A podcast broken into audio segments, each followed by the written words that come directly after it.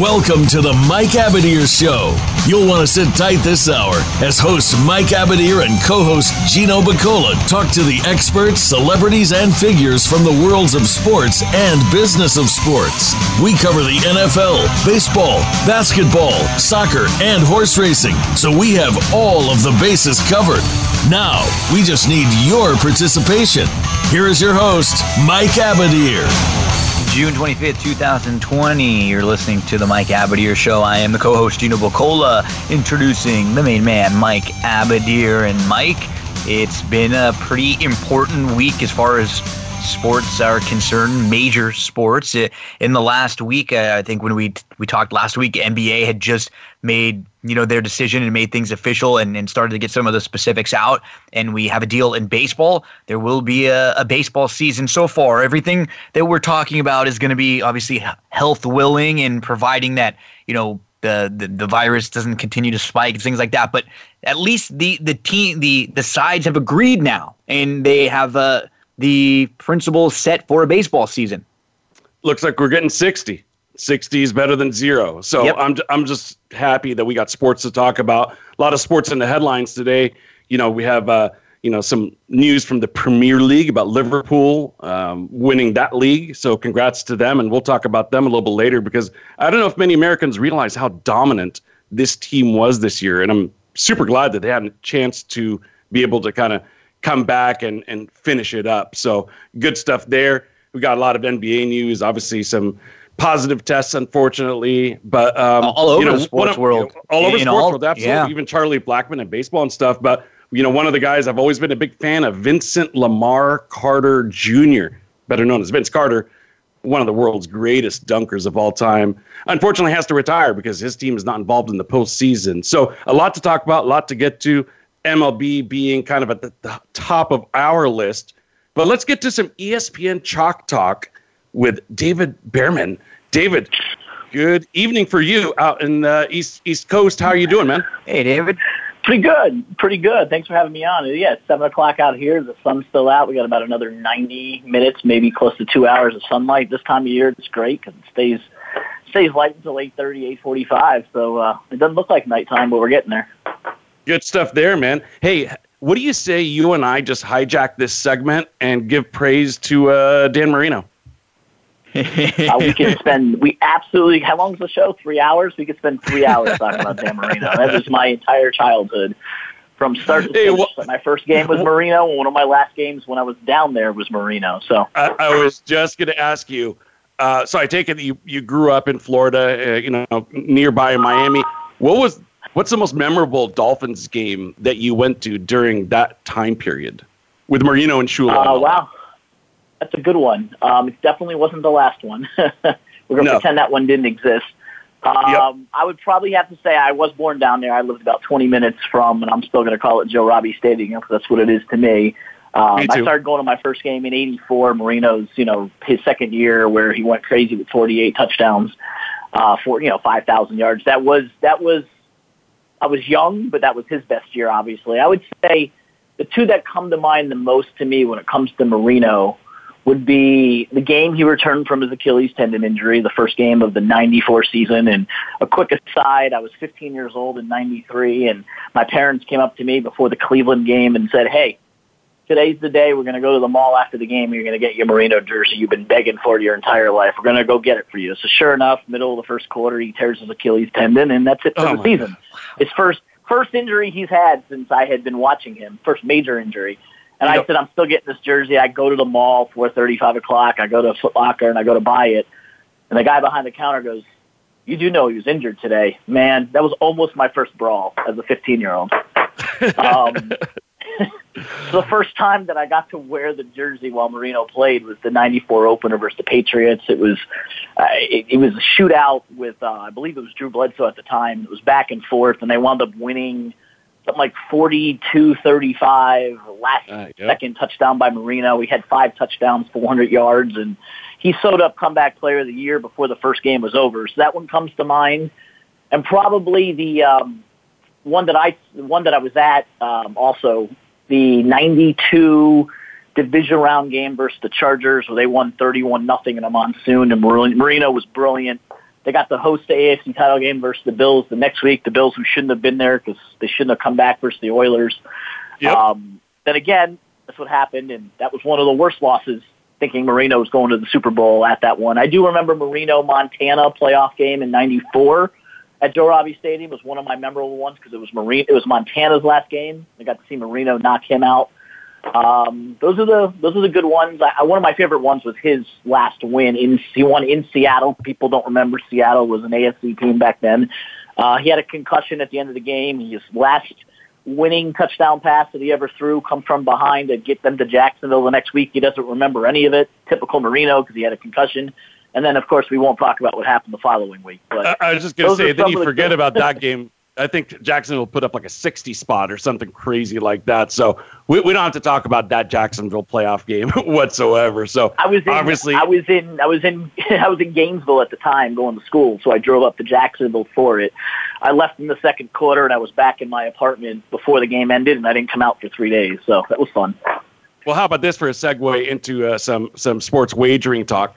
I was actually, I remember that game very well. I was in South Lake Tahoe, and I had just left Caesar's Palace from uh, playing Miami plus whatever it was. I don't even remember now. You know, it was maybe like plus five and a half or seven and a half or somewhere in that kind of range. And uh, yeah, I was able to tear up that ticket by midway through the first quarter, I think. So that was pretty Unless ugly. you had plus 55 and a half, you weren't cashing that one. so, David, I have a question for you and kind of like a, a general, uh, before we get into any specifics. What is the, as someone who, who covers sports betting in general, what has it been like for you over the last year, two years or so with everything becoming, you know, you know, on the statewide now more legal, and then overall just you know ESPN, and we're seeing all major publications covering wagering and and betting like we've never seen it before. The stigma really seems like it's it's obviously starting to change because it's it's becoming legal. What has that been like over the last you know year, couple year and a half or so for you as, as someone who who covers betting? It's been great. Uh, you would call it a dream come true, a career yeah. milestone. I had been pushing gambling content at ESPN pretty much since I had started 15 years ago. Um, not going to lie, people weren't listening. It was taboo. Yeah. It was tongue in cheek. Mm-hmm. It was, hey, that that touchdown might have meant something for someone over there. Um, but we, you know, we were kept pushing and pushing. We weren't going to relent, and we built gambling databases and continued to push storylines that occasionally snuck into Sports Center. Maybe if you got lucky, Musburger said it out during a broadcast, or you snuck it to Tirico and he got it in there. But for the most part, our gambling coverage was just when we did the British Open or the Wimbledon was the only time we were able to talk about it. But in the last, I go back to about you know four years of us starting to wake up some people and, and push more and more and more because we were preparing for the Supreme Court to overturn PASPA, and when that happened uh, two years ago, it was you know light on, let's go. What can we do? What are we prepared to do? Now the corner offices and the people who pay the big bucks are like, hey, this is a multi-billion dollar operation. What can we do? And I got you know got together with other people at the company, and it's let's do a pilot for a TV show. Ah, no one's going to want to watch gambling on TV. Well, well, here's here's the script. I wrote it ten years ago. here's the show uh, pilot. we did it uh, just pretty much uh, two Novembers ago around Thanksgiving. Went all the way up to Bob Iger at Disney, and they liked it and green lit it. And they came back in January and says, "You got six weeks, March Madness. We want a show on the air." And I basically spent every waking hour for the next six weeks putting together with others, Doug Kezirian, obviously the host, um, and job. a couple of my other colleagues at work to put together a staff, you know, from producer, talent. We got Preston Wilson in there and Mike Schwimmer in there, Schwimmer in there, um, Joe Joe Fortenbaugh, Anita Marks, um, graphic packages all the way from the bottom to the top. And now all of a sudden we have a live show. So we have a show five days a week, starting with March Madness last year, and then you know they they asked me if come over to the digital side and help ESPN Chalk grow that and and expand it with uh, coverage beyond just reporting gambling news on games. Let's let's do preview stuff. Let's do best bets. Let's let's do as much as we can to expand the digital component while also tying that in to the on-air component. And I work with the TV and, and digital and radio side every single day, and it's been great. It's been just an awesome thing to see where we were five years ago where, where nobody even wanted to say, hey, that touchdown at the end of the game, maybe the, the, the Patriots won, but the Dolphins covered. Nobody wanted to say that. to now having a show five days a week, a website that covers everything, a deal with Caesars. You mentioned Caesars Sportsbook.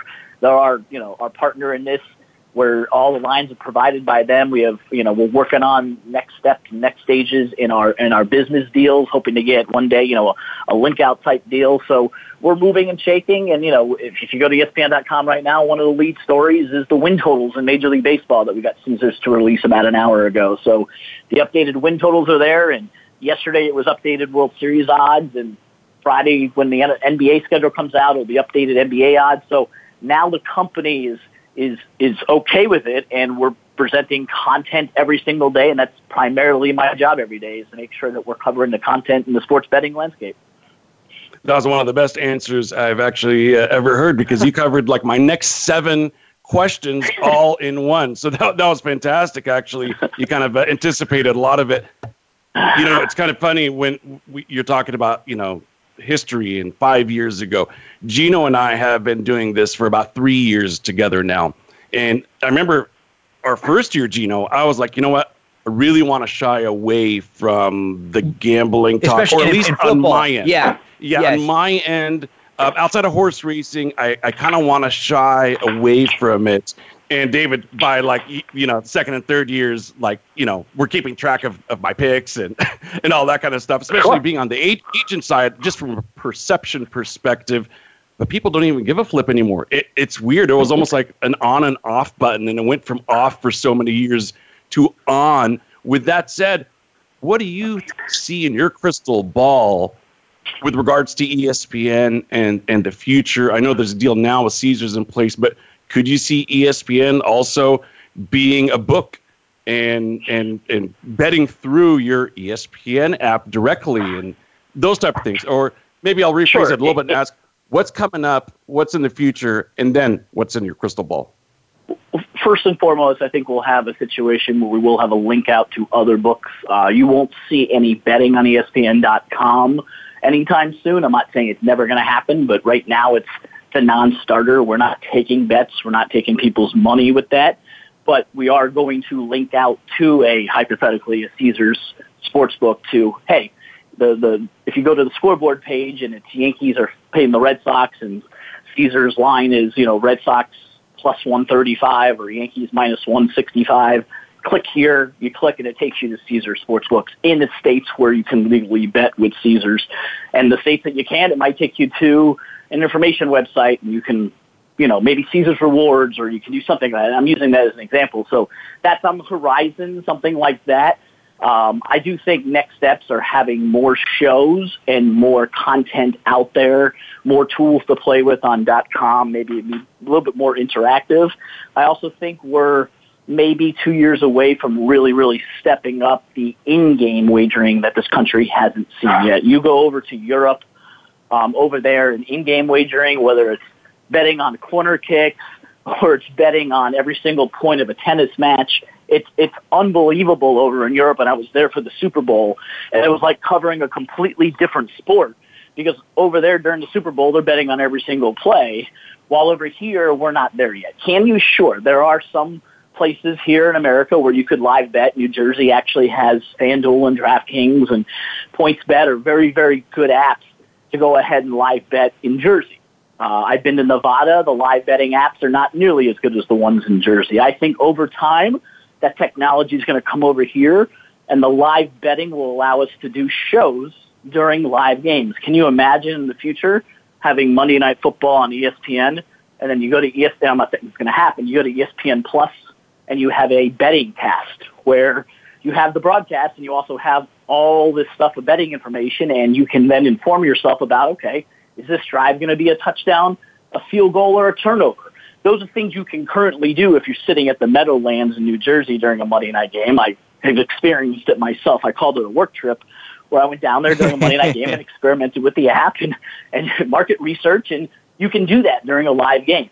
That's very, very, very small percentage of the country that I think is going to explode like DFS has done, like fantasy did before that, like betting is doing now. The crystal ball to me is in-game wagering, not just pre-match wagering, which is big, and that's what 95% of Americans bet is pre-game futures, money lines, etc. But down the line, I think we're going to get, as long as we get the technology and we're open-minded about it, ways to, everyone always talks about second screen experiences and social media and wanting to do something while you're just watching the game. Why not in-game wager? it may not be in-game wagering on an ESPN platform, but you can use an ESPN platform to inform yourself of that with live win probability or et cetera, et cetera, stats that we have at our disposal that we get to you in a second screen type experience. Wow, I hope they have some bet limits, huh? I mean, you could literally yeah. just get crushed on every other play if uh, if you if you uh, don't have any discipline. I'm sorry, Gino. I think you were about to no, jump in. No. I, was going to say one of the, the reasons why I was really excited to talk to David is uh, if, if you follow on, on Twitter and just scroll through like the last like 15 tweets, you can find stuff about golf, Major League Baseball win totals, English Premier League, um, you'll find stuff about KBO basketball against the spread. Win. So you can literally. So that, that's what's great. When we talk to someone like you, we can talk about anything. We even got some Better Call Saul stuff in there, which is great. But but today and in the last week, how exciting is it to be able to kind of get our focus back onto some ML, some MLB, some NBA, and some some golf. We've had a couple tournaments now. I, I, I imagine for someone like you, it's probably a little bit easier than you know, trying to cover and, and look up a, a lot of KBO stuff?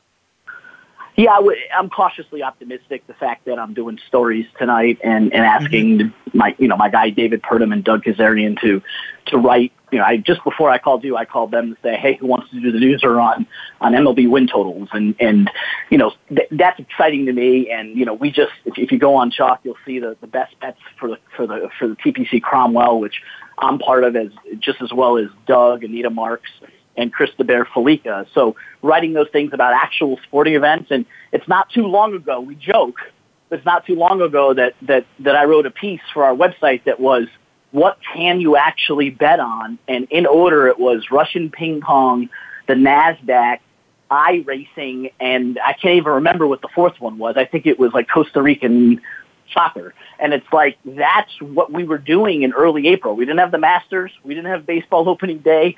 We didn't have the Final Four. We were talking Russian ping pong, Australian rule something or other, um, and and i racing, like iRacing. Oh yeah, and, and NBA 2K simulations with the players, which I mean that's what we were doing, and that was a piece that we wrote. Where today I can write a golf piece and an MLB piece, and you mentioned the NBA coming back. I'm cautiously optimistic. Health, you know, health allows it. Um, there's still a lot of things to be worked out. Uh, up until Tuesday, I didn't think we were going to have an MLB season. They just don't agree on anything, and MLB's going to have one, and it's going to be 60. You said it right off the top. 60 is better than zero. Uh, the NBA has some work to do with it being in Orlando right now, but it's good that it's on the horizon. So we're not talking Russian ping pong. No disrespect to those who wager on it, um, but it has been a stretch to go from what has mostly been a mainstream baseball, basketball, football, football, golf type thing to, hey, who has a La Liga win for me today? So it's, it's, you know, in basketball, not even in soccer. David, we actually have our first commercial break coming up. I know you got some family obligations. Do you have a few more minutes to be able to spend with us? Hey, they haven't asked for a potty break yet, so I'm good to go. I'll stick around. Oh, good stuff there. Well, we'll continue with David. I want to ask him, I'm sure Gino's thinking about this too. Why is it that horse racing did not come out of his mouth when he's given that list? Does that mean the horse racing is failing in its marketing? We already know the answer to that one. That MLB win totals and more with David Bearman, ESPN. Stay with us. We will be right back.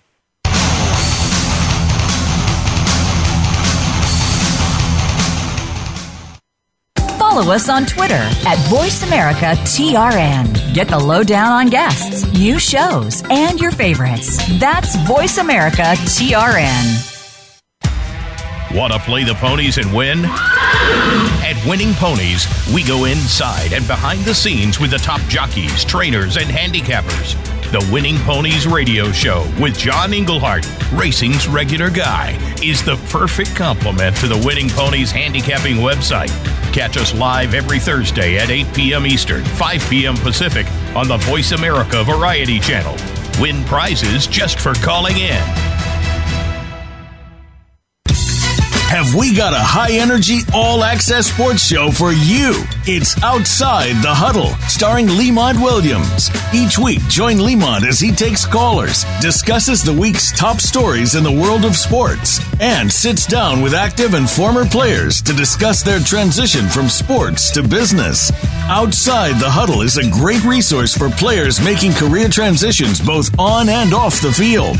Tune in Wednesdays at 8 p.m. Eastern, 7 Central, and 5 Pacific for Outside the Huddle on the Voice America Sports Sports Channel.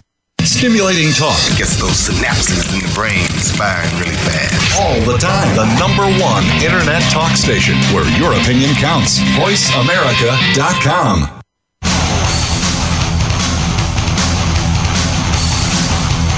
This is the Mike Abadir Show. If you want to call in today, we can be reached at 1 866 472 5788. That's 1 866 472 5788. Or send an email to Mike at the Mike MikeAbadirShow.com. Now, back to this week's program.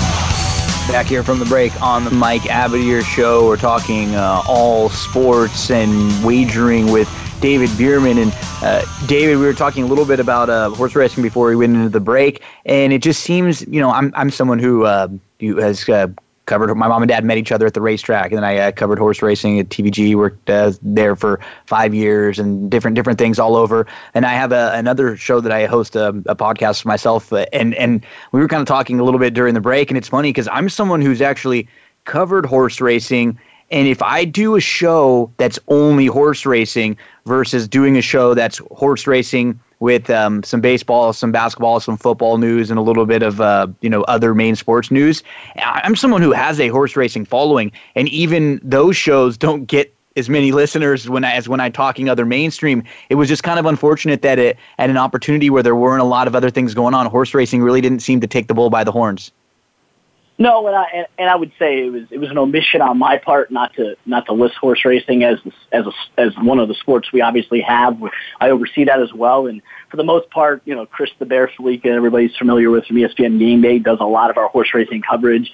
We uh, we had Emin Darcy the other day write a piece about where we are entering the Belmont Stakes. Reminder that it's not the full Belmont, and it's also not the third race. In case people hadn't known that, that mm-hmm. also tells you that you know we had to reset where we were because it wasn't top of mind. It's unfortunate because I grew up in South Florida.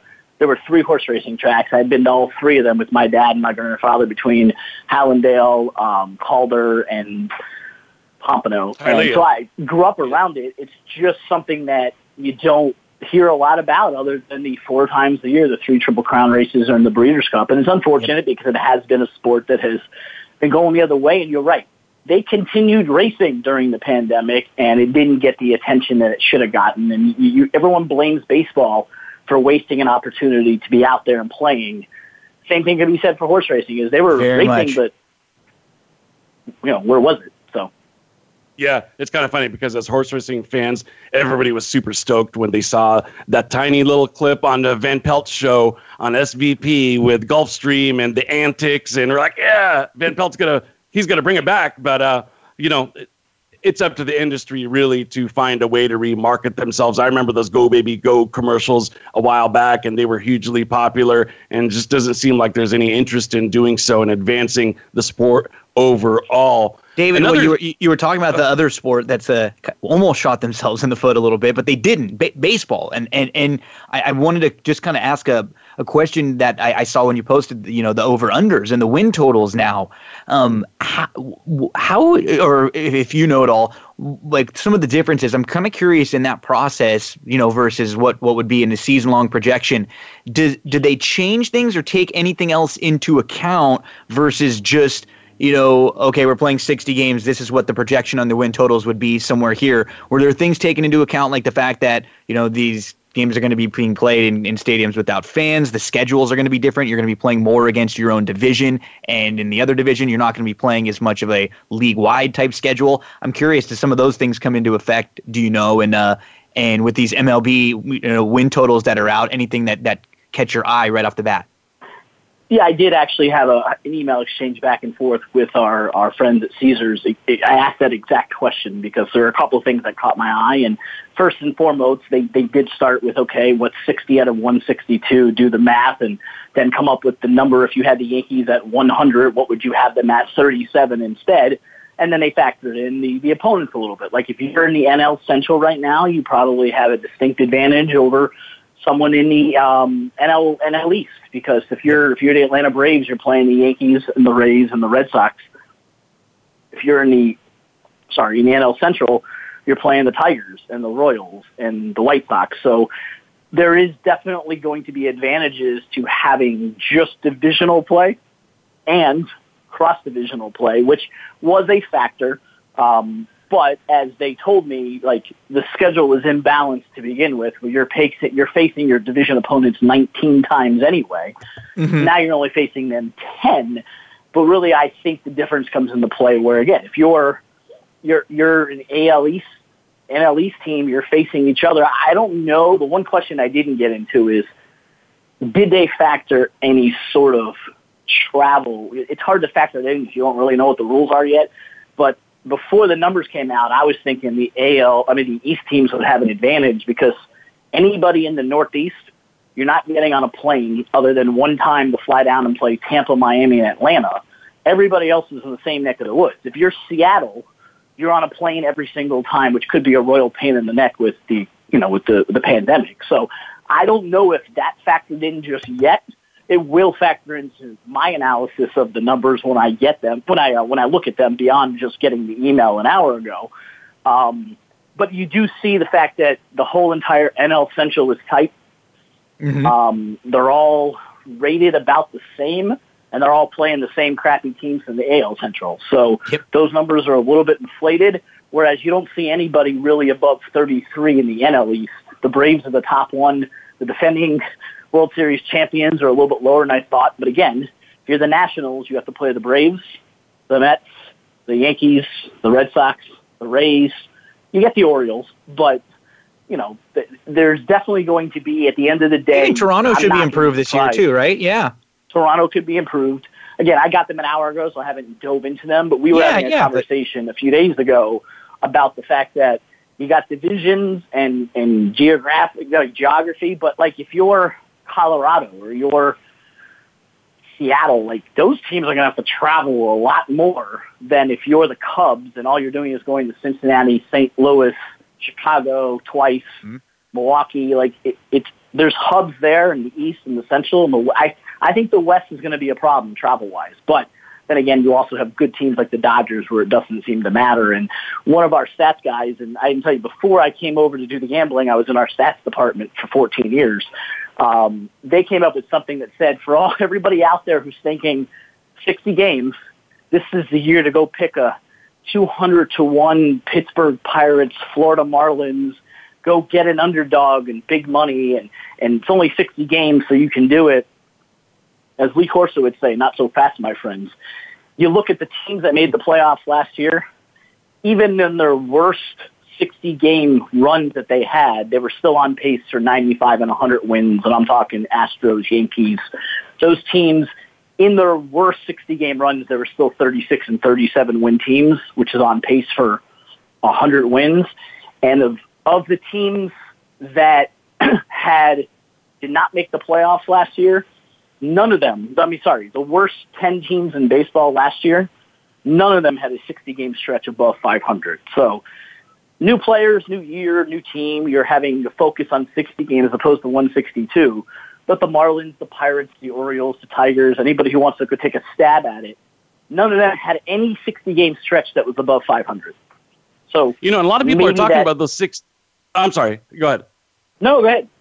I, I was just going to say a lot of people are talking about those 60 game stretches, but isn't it really more about your first 60. How did he do in your first 60? So when you look back at last year, the Nationals would be a team that would not have been on track to be a playoff team, as an example. And the reason I say that, I'm actually kind of piggybacking a little bit on SVP. He'd made mention of the fact that there are teams. Actually, maybe it was maybe it was Harold Reynolds. Excuse me. There are teams that make adjustments, right? So mm-hmm. when you're 60 in, for example, to be able to make the adjustments and to get healthy, versus just being a slow starter.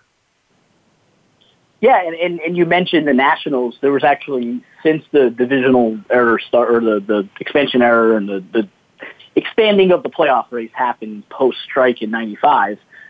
Uh, there were four teams that would not have made the playoffs, four champions that would have not made the playoffs. You mentioned the Nationals uh, for the first 60 games. The Marlins in 03 were one of them. They were before they got Jack McKeon. They were well under 500. Uh, the Angels that won in 2002 got off to a slow start. And off the top of my head, it might have been the 06 Cardinals who only finished with 82 wins to begin with. But there were four teams that would not have even made the playoffs, let alone win the World Series. Interesting stuff. Now, I do have a quick, uh, let's say, tidbit to kind of throw out there for the listener, our listeners who are players looking to maybe get in on some action on some over under win totals. I do a little bit of uh, modeling, a little bit of uh, dabble a little bit with analytics. I'm a stats guy, and I kind of noticed something that uh, could play out when you're talking about only 60 games, which is rainouts. And according to, to kind of my math, I was able to give maybe like a point four five, rounded to half game bump to the West Coast teams in a year where it's projected to be a record breaking hurricane season up and down the eastern seaboard. What are your thoughts about you know th- those type of things? Because really, this is closer to college football, where every game means something in a baseball sense. You make a very valid point. That's actually the first I've I've heard that. And, and coming from Florida, I should have thought about the hurricane season. I will tell you, if you're about to make a bet, it does say, especially at Caesars, 59 games must be played for you to hit your over under. Um, so uh-huh. I, I'm assuming they're going to try to play a lot of double headers if games get rained out. But yeah, I mean, if a hurricane's about to barrel down on Florida and Tampa and Miami and Tampa, maybe they're going to have to swap those games somewhere else. And that's just there's a there's so many concerns out there with this that believe it or not, I think the the hurricane season may have fallen at the bottom, which is usually near the top. You're worried about the early season snow and the late season hurricanes, but that's a very, very valid point. You're playing the entire season during hurricane season. I was going to throw this out there to, to really both of you, Gino and, and David. What do you guys think about the extra inning rule, runners on second base? That could also have an impact, perhaps, on game totals and things of that nature. But just from a baseball fan perspective, what are your thoughts about that extra innings rule change? there's no beeping on the show, right? Because I absolutely hate it. Insert no no here. beeps. It's just stupid. It, it's it's just it's it's there's no reason. I, I get it. They want to make sure that you don't play that all that you don't go 12, 13, 18 innings because the teams aren't in shape and you don't have. They're going to be expanding the benches. They're going to be expanding the rosters. You're going to have a million arms sitting there in the bullpen eating sunflower seeds and picking their nose. Like, I get it, but I'm, I'm also a guy who is enthralled by 22 inning games and what the team's going to do the next day when they call up all the AAA players. But of course, there is no minor leagues for that. But it's it's gimmicky, uh, and they there's health reasons for it. I get it. Like, I also might be personally biased because they let me call a a game at the University of Florida for the very first time when I was a college kid, and they said, "Yeah, we'll let you do this softball game." And Florida's playing Alabama, and seven innings of softball, scoreless 0-0 and we get to the eighth and I had absolutely no idea there was a girl on second base. That was an SEC rule that put her on second base. I absolutely butchered the inning having no idea oh, she was there. So ever since then I thought that was a dumb rule. But it was sack I don't bunt, blame you. sack fly, sack bunt, sack fly, winning run. The game was one nothing and neither team had a hit. So the first game I was ever allowed to do play by play for, I didn't call a hit. It was a one nothing oh. win because of a girl started on second, sack bunt, sack fly, nobody scored in the bottom of the ninth, and I'm like, what? How did that just happen? So, I I just think it's gimmicky. Um, I get that there's health reasons for it, but what are you going to do with the NBA? You're going to make it eight minute quarters? You're going to allow only one foul shot instead of two? I just don't. There's no reason for it. It's the game. It's nine innings. It's three outs, 66 and two. Like there are things in baseball. It's a diamond. There's nine guys in the field. Like I don't. I'd rather there not be a DH in either league, but it is what it is. I, I wouldn't call myself a purist. I just I think it's it's just gimmicky to me. So uh, if everything plays out, and we'll keep our fingers crossed, everything going on, um, if it, health wise, if, if we get to September we are going to have a month. Is this could this like have the opportunity if things go well to be like the greatest sports month or, or very close to it that we've ever seen? I mean, we're going to have basically being into the NBA playoffs. We will be, you know, baseball getting ready to to kind of turn into the the major part of their season, and we're going to have football starting back up. We we've never really had an, a situation where we've had you know, baseball, basketball, football, college football, all going on at the same time. We could have, you know, some days that are pretty insane the amount of sporting events, like major, pivotal, important sporting events that we could be watching let's not forget the Masters PGA Championship, a couple yeah. of tennis majors, and I mean, I tell you, for the first time in my 15 years at ESPN, my boss has told me you are required, even though you're working from home and you haven't been in the office in four months, you are required to take time off before September because yeah. we want yeah. you recharged and ready to go. Because September, maybe they're they're estimating based on the schedule that we have. Our programming department is estimated 140 percent of what would normally happen in Ooh. September. You might get 140% of normalcy. Like yeah, you mentioned base, you know, pennant baseball, um, playoff hockey, playoff basketball, a couple of tennis majors, golf majors that actually matter, not just like the Justin Timberlake event of whatever's in October. Um, real golf, um, and, and tennis and what the NFL's there, college football is hopefully there you get in college basketball. No one's mentioned that's going to start sometime in late October. September through Thanksgiving, God willing and health willing, could be the greatest three months in the history of sports. Or yeah, and also uh, Kentucky Derby and the Preakness as well. Yes, you you faulted me once before for not mentioning it, but two. two I'm on you today, man. Yeah, I did it. I did it. I did it this time first. I didn't even say it. Yeah, so give it to two me too. Crown yeah. races, hey, we're, we're about to, majors. Yeah, well, hey, we're about to, speaking of golf, we're about to hit our second commercial break, but before we do, we got the Travelers coming up. No Tiger Woods. What what does that field look like? How does that change things? Do you have uh, you know, uh, maybe like a nice price to, to give out in, in that field? Sure. It, it started today, and uh, you had Rory McIlroy did well. Uh, you had uh, Hughes somehow shot a 60. Um, Tiger, no Tiger but um, the guys that I gave out um, on on chalk, I gave out Justin Thomas, who had a crap day today. Um, but I gave out Patrick Cantlay, who was uh, twenty to one. I mean, twenty five to one. I gave out Paul Casey at thirty three to one. Uh, Mark Leishman at 40 to 1 and Brian Harman at 65 to 1 and all of them in the top 20 and all but one of them currently are. Um, I like to play the matchups Viktor Hovland was a guy I was all over the top 20, and I believe he's three back of the lead. It's a stacked field even without Tiger. Mickelson shot 600 today, and by the way, the tournament is 10 minutes from my house, and we're not allowed to go. Um, it's oh. a tournament I would go to every single year. It's the first time I've missed it since I moved up here, so it's kind of bittersweet that it's there and I can't go.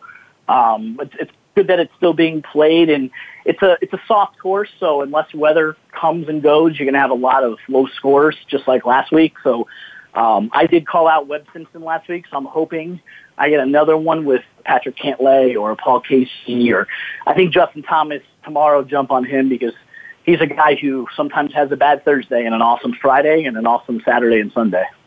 Yeah, I lost track of days, so I, I didn't even realize that today was Thursday, the start day of uh, of the event. But I'm looking forward to being able. To, we're sports junkies here, man. So you know, NASCAR, even with all the crap that happened, you know, I mean, it just, you name it, we're, right. we're probably watching it for the time being.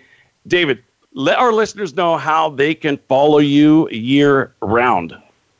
Sure. My uh, my Twitter is at D as in David, so D Bearman, B E A R M A N, Bear Man, ESPN, so it's D Bearman ESPN. And uh, of course, if you go to ESPN.com backslash chalk, or go to more sports in the app and you'll see chalk in there. Um, that is all of our content that we have. It's sports betting content. Some is free, some you got to pay for. So it all depends on what you want. You know, I'd be remiss if I didn't tell you that we do have E plus. E plus is where all of our uh, analytical picks are. So if you uh, either listen to your show and as I just gave out picks, or if you want to read them, they're there. Um, and as I mentioned, D Bearman ESPN. It was a pleasure to be on. I love talking um, with you guys about sports in general. So anytime you want to, when there's actual sports going on besides just golf and horse racing, let me know. you made sure to include it that time. Absolutely. We definitely will be hitting you back up as we have Thanks more material to talk a lot, talk about. Thanks a million, man. Thanks, guys. Have a good one. Be safe. You too. That was David Bearman of ESPN. Gino, let's take our final commercial break and come back and talk a little Liverpool soccer and MLB. Stay with us. We will be right back.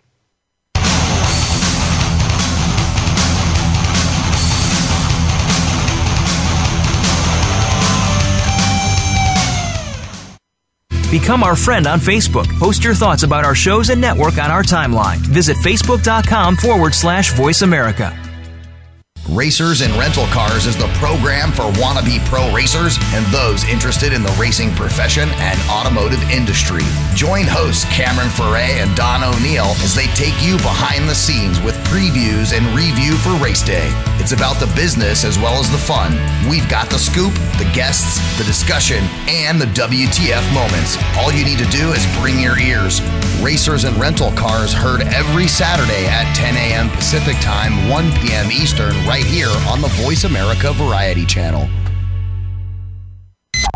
It's all out freedom, firepower, and fish this week on The Revolution with Jim and Trav as the boys embark on a magical journey in search of gunpowder, bean holes, and liberty. Joining the boys is the intrepid Eric Poole, editor of Guns and Ammo and co host of Guns Ammo TV, the Kansas Catman Cat Daddy, and our very own Mama of Mayhem, Mrs. Bunny. The Revolution is presented by Outdoor Channel, Sportsman Channel, World Fishing Network, and My Outdoor TV. God bless America. Saturdays at 9 a.m. Pacific, noon Eastern on the Voice America Variety Channel.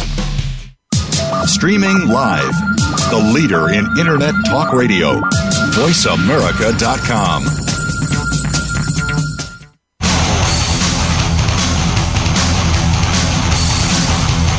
This is the Mike Abadir Show. If you want to call in today, we can be reached at 1 866 472 5788.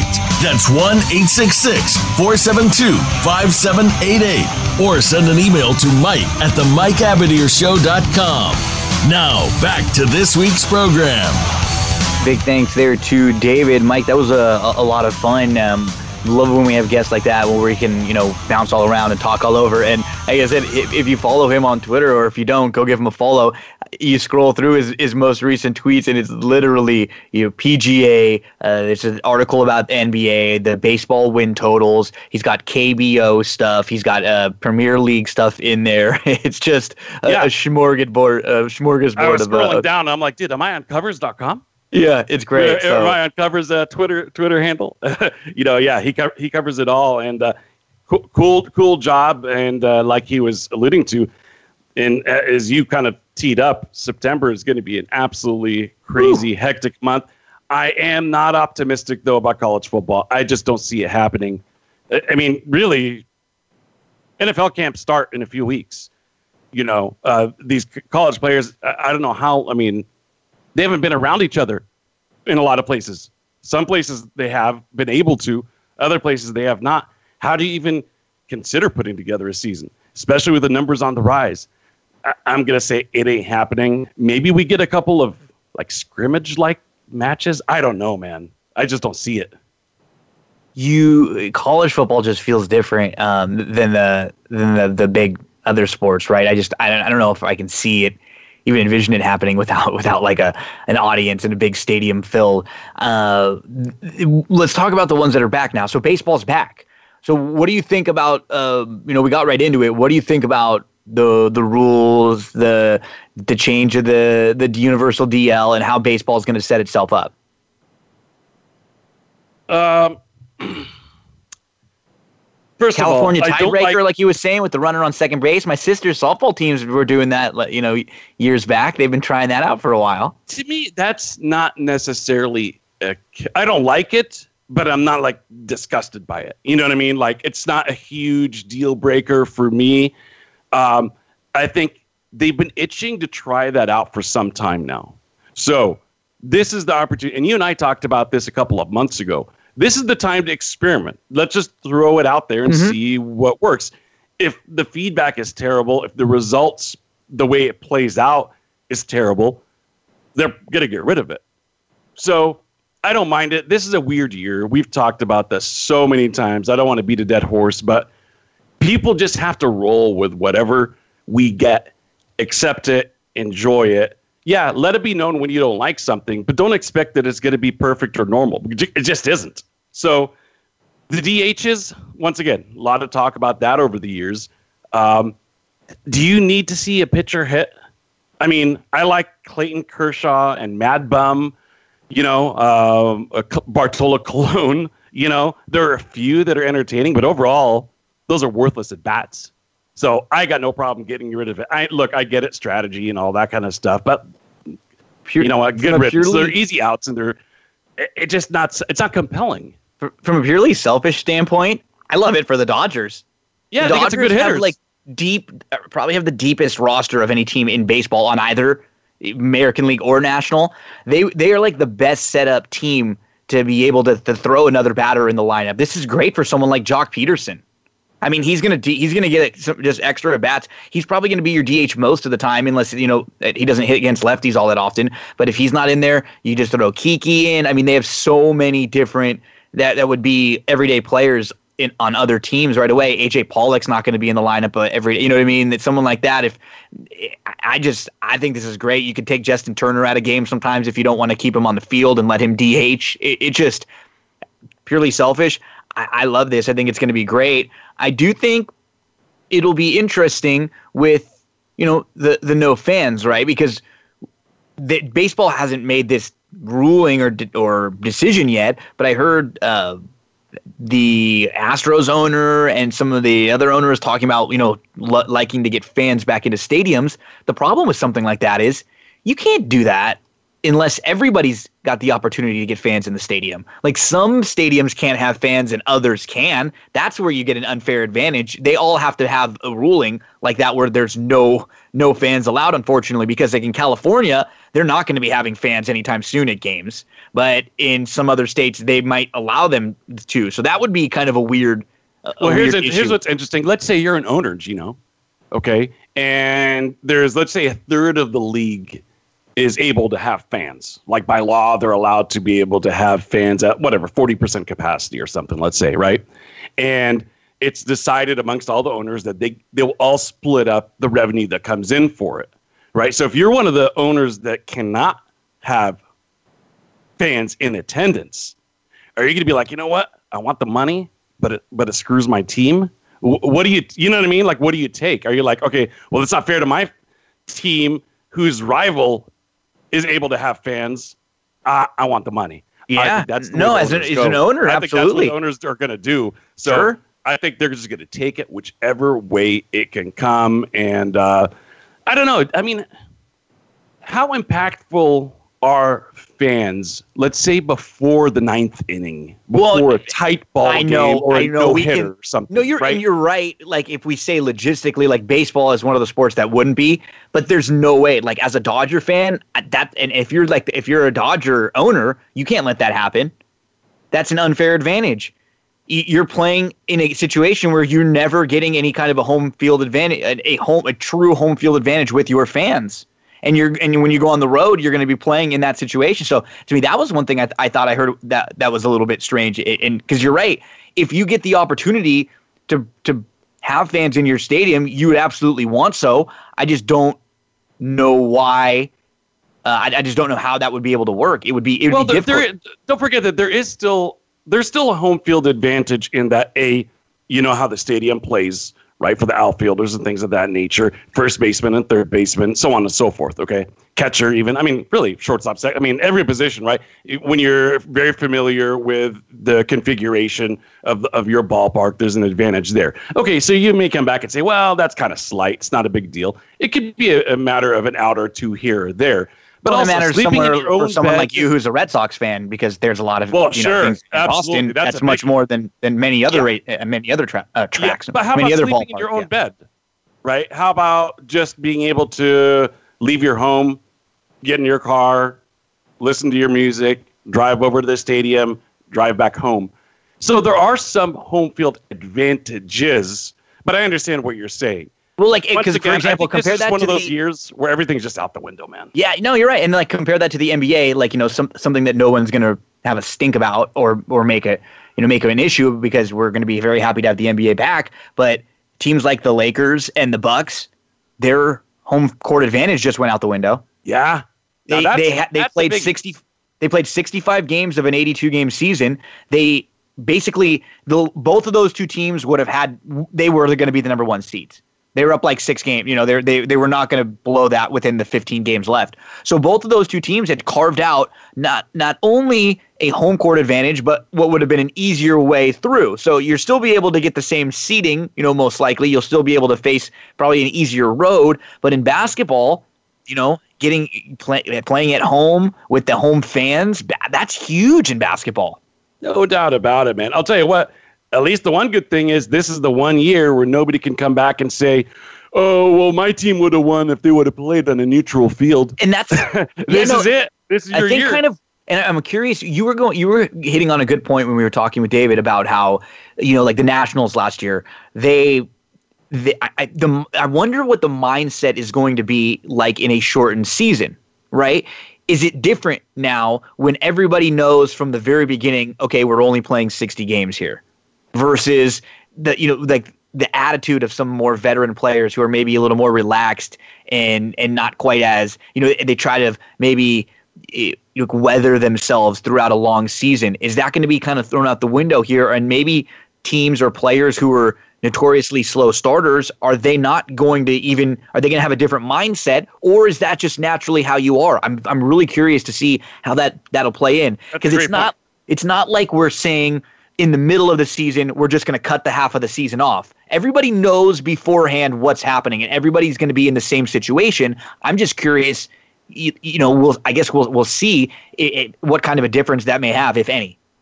That's a great point. I'll tell you this much, and uh, we we're getting limited on time here, so I'll uh, quickly spit this out because I want to talk a little Liverpool.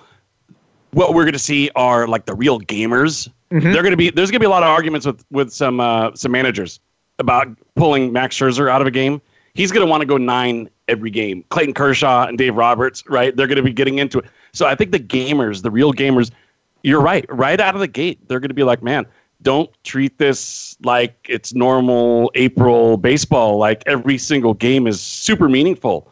It's, you know, one game is going to decide things. There is no doubt about that. One game will be the deciding thing in a lot of things uh, division wise and, and playoff wise and all that kind of stuff. So this is gonna be one of those years where you see like eight teams, you know, vying for a wild card spot that are all within like two and a half games of each other or less. So yeah, I think that's going to make a big difference. Uh, I'd love to talk about this a little bit more, but I kind of do want to get into how good Liverpool was because I don't think a lot of Americans are aware okay, of it. For it. Obviously, um, you know, today's Man City lost to Chelsea is uh, what clinched it for them after Liverpool won yesterday against Crystal Palace for nothing. This team set so many records. You know, they had 18 consecutive wins, which is a record-tying feat. They won every single league home game. This is soccer, keep in mind, right? Club record 44 straight games without a loss. Ultimately, ended a 30 year drought. And to me, here's maybe the most interesting number. It's kind of Red Sox Yankees esque. Now, Liverpool has 19 titles, Man U 20. Would love that collision course next year for it to be down to both of those teams. Huh? See if they could tie up, tie, knot them up 20 apiece. Congrats to them. Fantastic team. Unbelievable run. Oh, yeah. Uh, you know, starting with Mo Salah, probably one of the world's premier superstars. Uh, Sadio, Mane, Alex, uh, Trent Alexander Arnold, Andy Robertson, Robertino Firmino, and company. Big congrats to them. We don't get much of a chance to talk about soccer unless it's a World Cup. So at least wanted to sneak in a couple of minutes in there. Uh, with the remaining time, congrats, by the way, to a great career for Vincent Lamar Carter. Like I alluded to at the top of the show, eight time All Star, one of the greatest dunkers of all time. He's got a uh, what, I was going to say tie him up, but, that doesn't make sense, right? Uh, ho- hoisted up, call it a day. He's done. So big congrats to him. The first round pick from 1998 by the Golden State Warriors. Many forget he was actually traded on a straight up swap for Antawn Jamison. Uh, in the last few seconds, you know, any uh, departing thoughts? Just uh, hopefully everything goes goes well. Fingers crossed. We could have baseball and basketball within a week of each other, uh, July 23rd, 24th, and then uh, July 30th with the NBA starting. That could be a huge week. Get, getting right back into that, and you know, we'll, hopefully we'll have horse racing going on from Del Mar and Saratoga at that time. So a big summer and and right into a really huge few months of sports. Looking forward to it. Fingers crossed. Just stay safe out there. You know, wear your masks. I'll give a, a little shout out on that one because we want to be able to get uh, everything back and stay safe. Well, when we come to you guys one week from today, we should be talking about the very first sightings of spring training. That's all the time we have, everyone. As always, thank you for listening. Without you, we got no show. We'll be here same time, same place next week. Enjoy your sports weekend, everyone.